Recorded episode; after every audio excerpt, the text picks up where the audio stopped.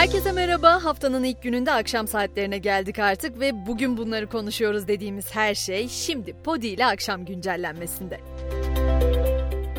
Cumhurbaşkanı Erdoğan bugün 6 yaşında evlendirme skandalı ile ilgili konuştu ve çocuk yaşta istismarın kabul edilemeyeceğini söyledi. Bu skandalda ailenin ise kendini kızlarını nüfusa geç yazdırmakla savunduğu ortaya çıktı. Onlara göre akıllı telefon aldıktan sonra kızları değişti. Bugünün dikkat çeken haberlerinden biri ise TÜİK'in açıkladığı nüfus ve konut sayımı 2021 verisi oldu. Türkiye nüfusu 2021'de 84 milyon 680 bin 273 kişiye ulaştı. Yaşlı nüfus artıyor, çocuk ve gençlerin toplam nüfus içindeki oranı ise azalıyor. Türkiye'de ikamet eden yabancı nüfusun sayısı ise 2021'de 1,7 milyon kişiye ulaştı.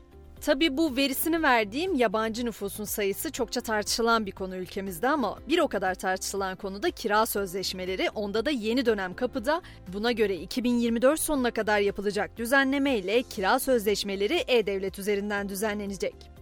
Eskiden Çin için derdik her şeyin sahtesini üretiyorlar diye. Ülkemizde de günden güne her mesleğin sahtesi çıkar oldu. Sahte doktordan sonra şimdi de sahte mimar ortaya çıktı.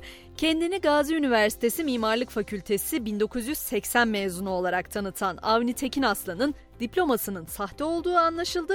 Üstelik o 42 yıldır özel projeyle kamu projelerinde mimar ve şantiye şefi olarak çalışıyordu.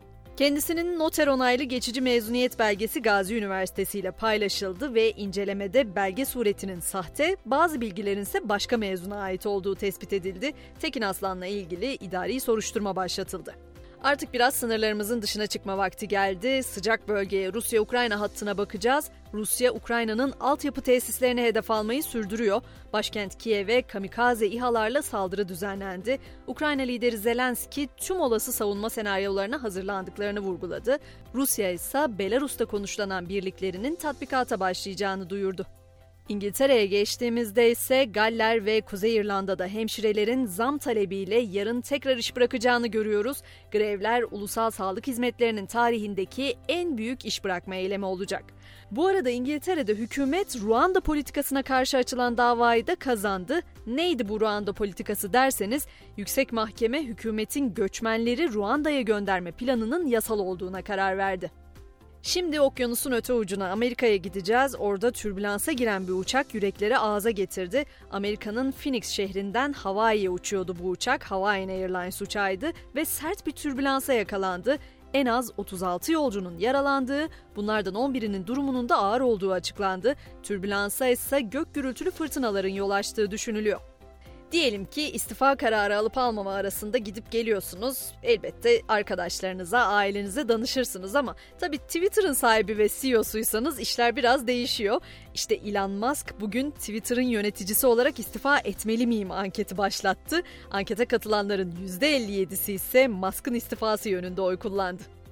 Şimdi biraz filmler, diziler, sinemalar, belgeseller dünyasına geçelim. Kraliyetten ayrılma süreçlerini anlattıkları belgeselleriyle ses getiren ve İngiltere'de büyük tepkiyle karşılanan Meghan Markle ve Prens Harry çiftinden beklenmedik bir adım geldi. Çiftin Netflix'te yayınlanan belgeselinden sonra yükselen tansiyonu düşürmek için kraliyet ailesiyle bir araya geleceği öne sürüldü. Çift kraliyet ailesinden özür dilemek için bir görüşme planlıyor ve sinema dünyasının en önemli isimlerinden Christopher Nolan imzasını taşıyan Oppenheimer filmi için ilk fragman geldi. Eğer siz de benim gibi bir Nolan hayranıysanız fragmanı çoktan izlemişsinizdir ama filmin konusundan birazcık bahsetmek istiyorum. İkinci Dünya Savaşı kapsamında Amerika'nın çok gizli nükleer silah projesine odaklanıyor film.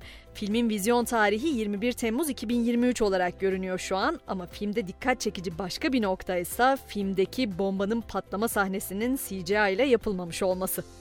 Tabi dünyada olaylar bitmez ama uzayda neler olup bitiyor diyenler için toz şeytanının sesinin ilk defa kaydedildiğinden söz edebilirim. Hem dünyada hem de Mars'ta görülebilen ve yüzeydeki tozları birbirine katan hortumlara toz şeytanı ismi veriliyor.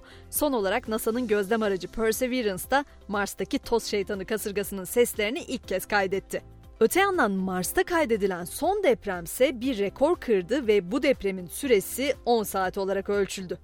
Spor dünyasında ise tabii ki hala Arjantin'in zaferi konuşulmaya devam ediyor ama öte yandan sosyal medyanın diline düşenler de var. Mesela Saltby adlı hareketiyle dünya çapında ün kazanan Nusret, Arjantin'in Dünya Kupası zaferini futbolcularla birlikte sahada kutladı kendisi.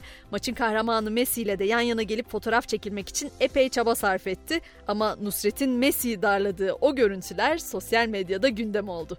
Bu haberle birlikte biz de akşam güncellenmemizi noktalamış olalım. Ben Gizem yarın sabah 7 itibariyle yine burada olacağım. Sizi de bekliyorum. Herkese mutlu akşamlar.